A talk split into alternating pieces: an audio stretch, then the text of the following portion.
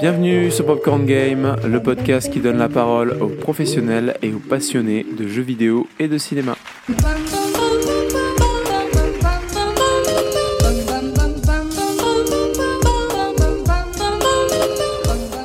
Bonjour Vincent, merci de nous accorder un peu de ton temps.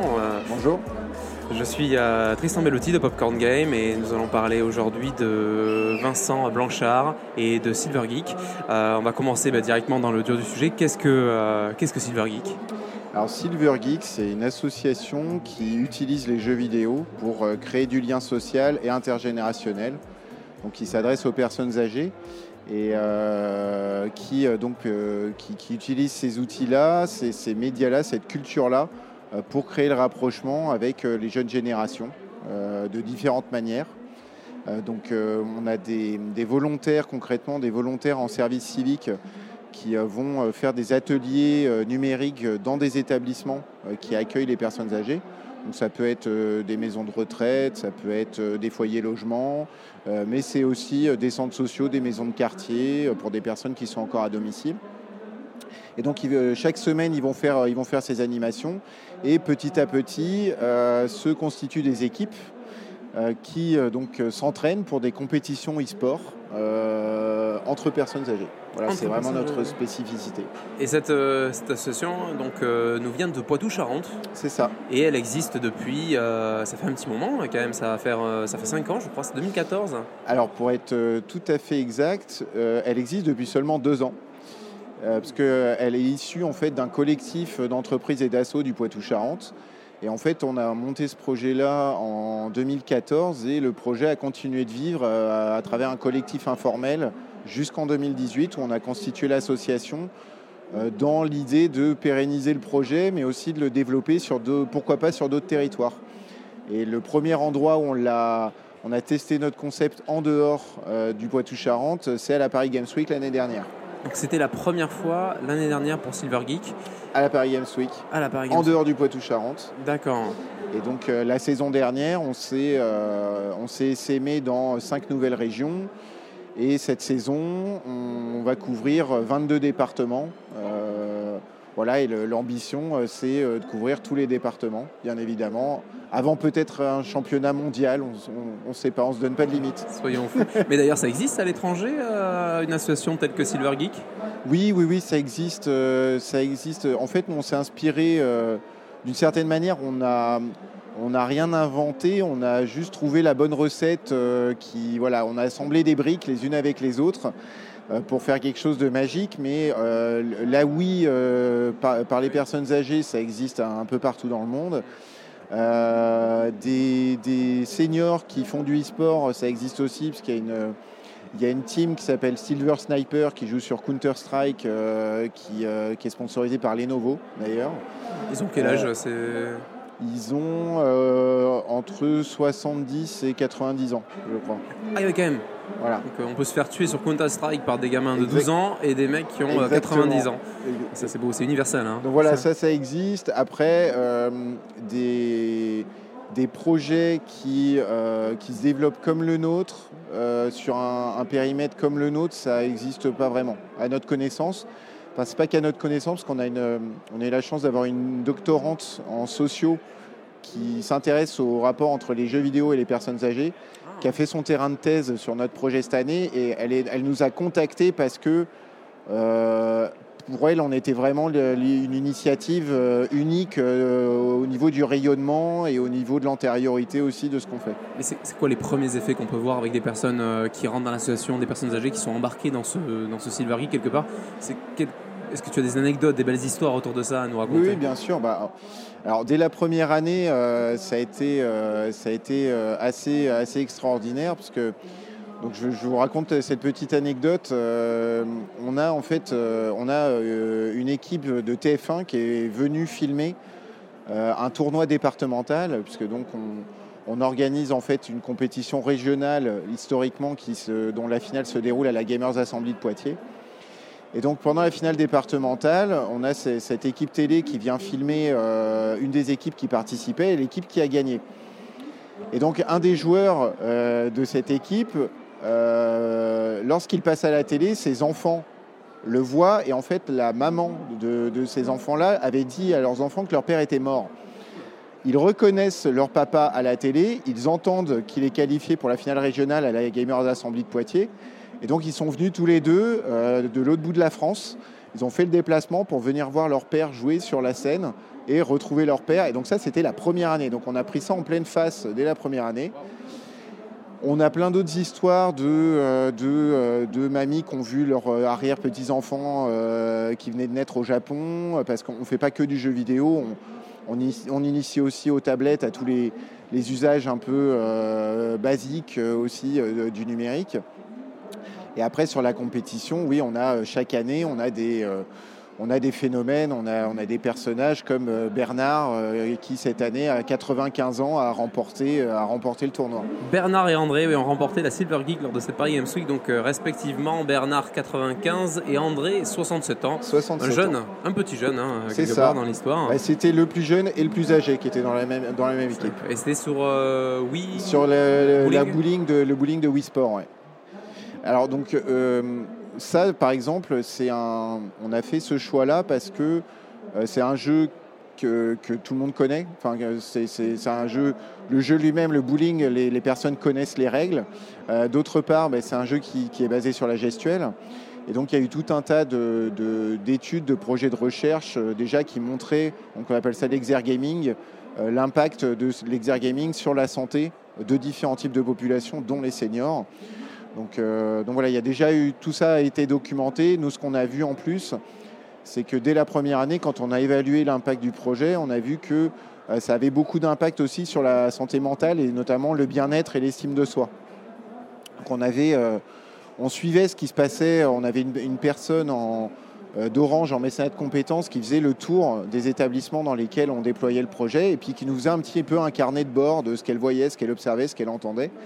Et elle recueillait pas mal de témoignages, notamment des professionnels qui disaient telle personne, on la voyait jamais sortir de sa chambre. Et là, elle vient pour assister aux parties de bowling. Et puis maintenant, elle y participe, elle joue aussi. Voilà, on a tout un tas de choses comme ça où des personnes qui étaient tout le temps en station assise, en fauteuil, qui ne se levaient plus, et ou qui avaient un déambulateur et qui n'avaient pas l'équilibre, qui en jouant en fait oubliaient complètement qu'elles avaient besoin de leur déambulateur, etc. Donc voilà, on a tout un tas d'impacts comme ça qu'on a observé et qu'on essaye de documenter petit à petit. C'est beau, hein, vraiment c'est très beau de voir ça. Et donc à la base vous étiez basé en Poitou-Charentes, vous avez pu donc aller, si j'ai bien compris, si j'ai bien suivi, dans différentes maisons de retraite quelque part un petit peu, donc avec des personnes qui font leur service. Alors on est vraiment à 50-50 dans les structures avec lesquelles on bosse. Il y a des établissements où les personnes vivent, donc maisons de retraite, résidences, autonomie, mais aussi on travaille beaucoup avec des structures d'animation de territoire qui vont plutôt attirer des personnes âgées qui vivent à domicile, et donc c'est plutôt des jeunes seniors, on va dire. D'accord, on travaille avec une association un petit peu départementale qui regroupe des personnes... Oui, c'est par exemple des centres socioculturels, des maisons de quartier, des foyers ruraux dans les territoires ruraux, voilà ce type de structure. Où les personnes surtout pour jouer à la belote, des trucs comme ça. Voilà, et puis, exactement, c'est ça. D'accord. Donc là, si je m'ai compris, donc au début Poitou-Charentes, et qu'est-ce que ça a changé la Paris Games Week au niveau de... Là, tu viens de me dire que vous allez être dans 48 départements, si j'ai bien noté. Alors 22, 48, ce sera peut-être l'année prochaine. L'année prochaine, allez, c'est parti. Ouais. Ah non, mais c'est même sûr. Mais du coup, 22 départements, mais du coup, on part de Poitou-Charentes et maintenant 22. C'est ça. C'est ça la Paris Games Week, du coup, c'est ça. Alors, c'est pas que la Paris Games Week. En fait, la Paris Games Week, elle a confirmé une intuition qu'on avait, que le projet pouvait s'essaimer dans d'autres territoires, parce que dès la première année, on avait des associations en Guyane, en Corse, un peu partout qui nous sollicitaient. Mais par contre, le concept de la compétition, on l'avait jamais testé en dehors de la Gamers Assembly, qui est notre fief, qui est sur notre territoire. L'association qui l'organise, c'est une des cofondatrices de Silver Geek. Donc on était en territoire connu, on était confort, on était entre nous. Et donc là, aller à la Paris Games Week, qui est un événement qui est une taille bien plus importante que la Gamers Assembly, pour la première fois, on se disait, est-ce que ça va fonctionner ? Est-ce qu'on va avoir le public ? Parce que on les fait pas jouer sur scène juste pour jouer sur scène. L'idée, c'est qu'il y ait du public, qu'il soit encouragé, voilà, qu'il y ait un vrai échange aussi, qu'il y ait un vrai choc culturel. Et donc le fait de pouvoir le tester à Paris Games Week et que ça ait fonctionné l'année dernière, et c'était encore mieux cette année, ça nous a conforté dans l'idée que oui, on pouvait essaimer l'ensemble du concept dans d'autres territoires. Et donc après, pour pouvoir l'essaimer dans d'autres territoires, bah, il a fallu du financement. Et donc là, on a eu la chance d'être soutenu depuis le début par la Fondation Massif, qui nous a aidé à cofinancer le déploiement du projet dans ces nouveaux territoires. D'accord. Et par exemple, aujourd'hui, s'il y a des personnes qui nous écoutent, par exemple, qui seraient intéressées pour amener Silver Geek dans leur département, dans leur association, même si ce n'est pas forcément dans les 22 départements où ça va se déployer aujourd'hui, comment ils font ? Est-ce qu'ils peuvent vous contacter facilement par un moyen particulier ? Ils peuvent. Alors, ils contactent l'association déjà. Et donc après, pour se déployer sur un nouveau territoire, bon, bien sûr, il faut un peu de financement, ça c'est certain. Mais en tout cas, ce qu'on fait, c'est qu'on met en relation avec des opérateurs locaux, et donc on s'appuie énormément sur le réseau Unicité, qui est l'association qui a contribué à créer le service civique, et donc qui est présent dans quasiment tous les départements de France, et qui donc va pouvoir mettre en place des missions de volontaires pour pouvoir aller dans les établissements. Très bien. Maintenant, on va partir sur une question un peu plus quelque part personnelle. Qu'est-ce qui, toi, t'a amené, on va dire, à te lancer dans cette aventure ? Vraiment, à la genèse du projet, Alors, moi, j'ai bossé pendant 7 ans dans le mouvement Emmaüs sur des projets d'inclusion numérique. Donc, c'était déjà un peu mon milieu, et donc des projets qui touchaient vraiment tout type de public, de l'éducation pour les jeunes enfants aux personnes en parcours d'insertion, et donc aux personnes âgées. Et donc j'avais déjà cette culture-là et cet intérêt-là. Et donc après, à titre personnel, j'ai quasiment toujours connu mes grands-parents en maison de retraite. J'aimais pas aller les voir, je m'y ennuyais, je trouvais ça triste. Voilà, j'avais envie de faire quelque chose, d'apporter ma petite pierre si je pouvais pour que les choses changent. Et donc... c'est le fruit d'une rencontre avec un autre membre du collectif initial qui a fait qu'on a eu cette idée-là, qu'on avait identifié déjà. Donc l'association, je parlais tout à l'heure, Futurolan, avait déjà testé le concept dans 2-3 maisons de retraite, donc on savait que ça fonctionnait, et on s'est dit voilà, c'est ça qu'il faut faire, c'est pas... Le numérique est en train de rentrer dans la vie de tout un tas de personnes qui, un peu à marche forcée, donc les personnes âgées, voient ces outils-là rentrer par la dématérialisation des services publics, par les objets connectés et la e-santé, et c'est pas les trucs les plus fun pour se dire « ouais, j'ai envie de m'y mettre ». Donc nous, on s'est vraiment dit « il faut qu'on prenne le contre-pied de ça » et on va les intéresser par tout ce qui est fun dans ces outils-là. Là, avec tout ce qui s'est passé ces dernières années, la deuxième Paris Games Week, un moment marquant qui vraiment t'a fait te poser, te dire ça y est, on l'a fait, ça, c'est génial, voilà, c'est achievement, là, et à go, on a réussi. Un moment particulier là que t'aimerais nous... Ouais, c'est dur d'en trouver un. J'ai envie de dire là, ce qui est le plus frais, donc c'est cette édition de la Paris Games Week, on a démarré, donc la compétition était hier, mais en fait les équipes sont arrivées malgré les grèves, les perturbations, ont réussi à arriver mercredi, et on a fait une visite guidée de la Paris Games Week avec le CEL, l'organisateur qui nous avait permis ça. Donc on est passé sur les stands, sur certains stands, on est passé sur le stand de Nintendo, sur le stand d'Ubisoft, sur le stand d'Xbox, et moi ce qui me frappe, c'est l'extrême bienveillance des jeunes qui voient ces personnes âgées au milieu de la Paris Games Week. Alors pour la petite anecdote d'ailleurs, on a une personne qui nous a dit mais faut pas rentrer là, le salon du chocolat c'est de l'autre côté, parce que le salon du chocolat c'était en même temps, donc ils comprenaient pas pourquoi ils allaient à la direction de la Paris Games Week. Donc on a dit non c'est bien là qu'on va, vous inquiétez pas. Et donc de voir qu'on pourrait s'attendre à ce que dans l'imaginaire populaire, et notamment du côté des personnes âgées, on se dit souvent les jeunes ils manquent de respect, etc. Enfin, c'est des choses qu'on peut entendre. Et là, quand on les voit en immersion dans ce monde de jeunes et cette culture de jeunes, ben on voit que non, il y a un profond respect, il y a une vraie bienveillance vis-à-vis de ce public-là. Exactement.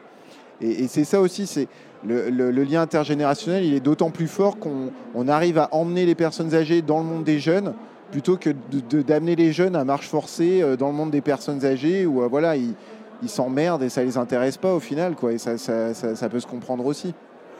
Ah, on se retrouve à mi-chemin dans un salon comme ça. Ouais, non, c'est très beau, hein, c'est ce que tu dis. Et puis, d'ailleurs, bon, ils se sont vraiment marrés. Enfin, sur Mario et Sonic aux Jeux Olympiques, c'était crise de fou rire en train de jouer à ça. Ils ont découvert Mario Kart, ils ont kiffé Mario Kart. On a fait une partie à 3-contre-3 de Roller Champion. Moi, j'y croyais pas du tout sur le stand d'Ubisoft. On s'entendait les uns les autres dans le casque. Moi, j'étais mort de rire parce que ils se prenaient au jeu, à la compétition, alors qu'ils découvraient complètement ce jeu. Enfin, y a vraiment pas d'âge pour jouer tant qu'il y a l'intérêt, la motivation, la curiosité. Et ça fait plaisir. Du coup, d'ailleurs, tu parlais de Roller Champion que je n'ai pas encore pu tester. Je vais essayer de prendre du temps là, pour le tester durant cette Paris Games Week. Du coup, tes seniors, quelque part, qui t'ont accompagné là, durant cette visite assez animée, quelles sont leurs préférences, d'ailleurs, en jeu là, de tout ce qu'ils ont pu voir? Est-ce qu'ils ont des petites... Ça dépend lesquelles. Mario Kart, ça a bien fonctionné, quand même. Ils avaient du mal à partir du stand. Ouais, ça fonctionne toujours bien.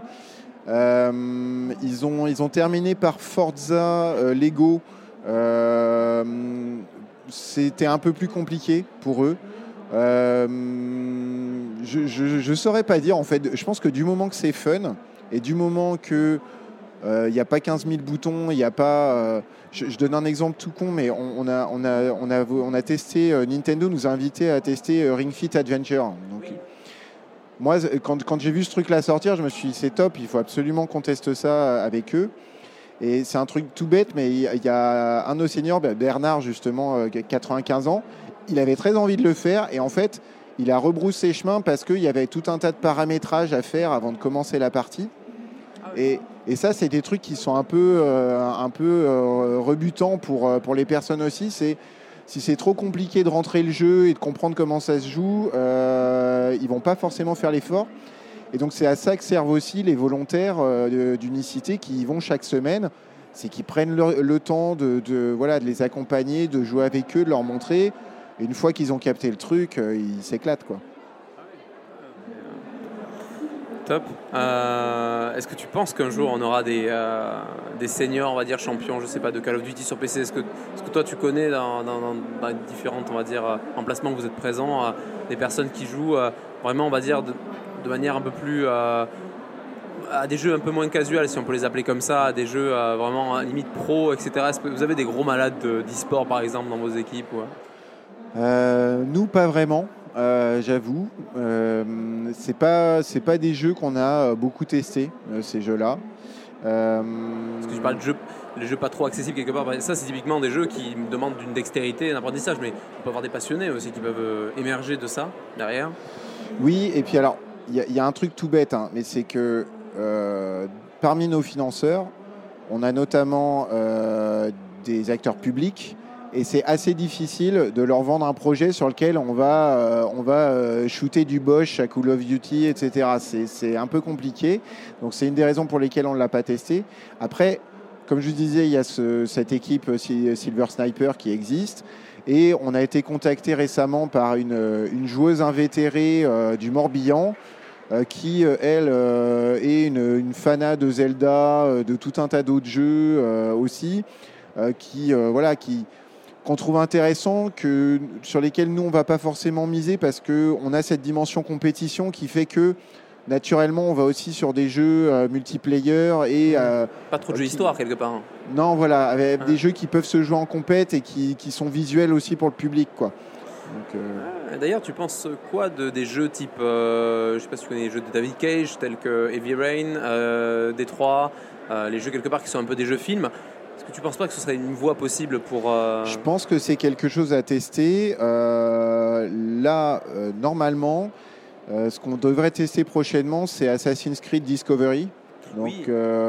Donc le mode découverte d'Assassin's Creed. Origins, et il y a l'autre, le dernier aussi, Odyssey, qui l'a fait il n'y a pas longtemps. Ouais. Et donc en partenariat avec Ubisoft. Et là, je pense qu'il y a un potentiel de ce côté-là. Bien que, voilà, non, on a envie que les personnes prennent en main. Donc là, c'est pareil, ça va s'accompagner. Mais je pense qu'il y a quelque chose à faire de cet ordre-là parce que pour les spectateurs, donc c'est intéressant à suivre, au même titre que là par exemple sur la Paris Games Week, on en a qui sont venus avec leurs supporters, et donc il y a d'autres personnes âgées qui sont venues avec leurs pancartes pour les encourager, etc. Donc là, c'est pas des jeux qu'on présentera en compétition, mais je pense que dans le quotidien, dans les établissements, ça me paraît vachement intéressant à tester, effectivement. Très bien. On va arriver à la dernière question de notre interview. Merci encore d'ailleurs pour ton temps. Merci à vous. On est très content de pouvoir faire connaître ce projet. Ah ben avec plaisir. Et du coup, pour la suite, déjà beaucoup de choses, donc comme je l'ai dit plusieurs fois, autour de Silver Geek.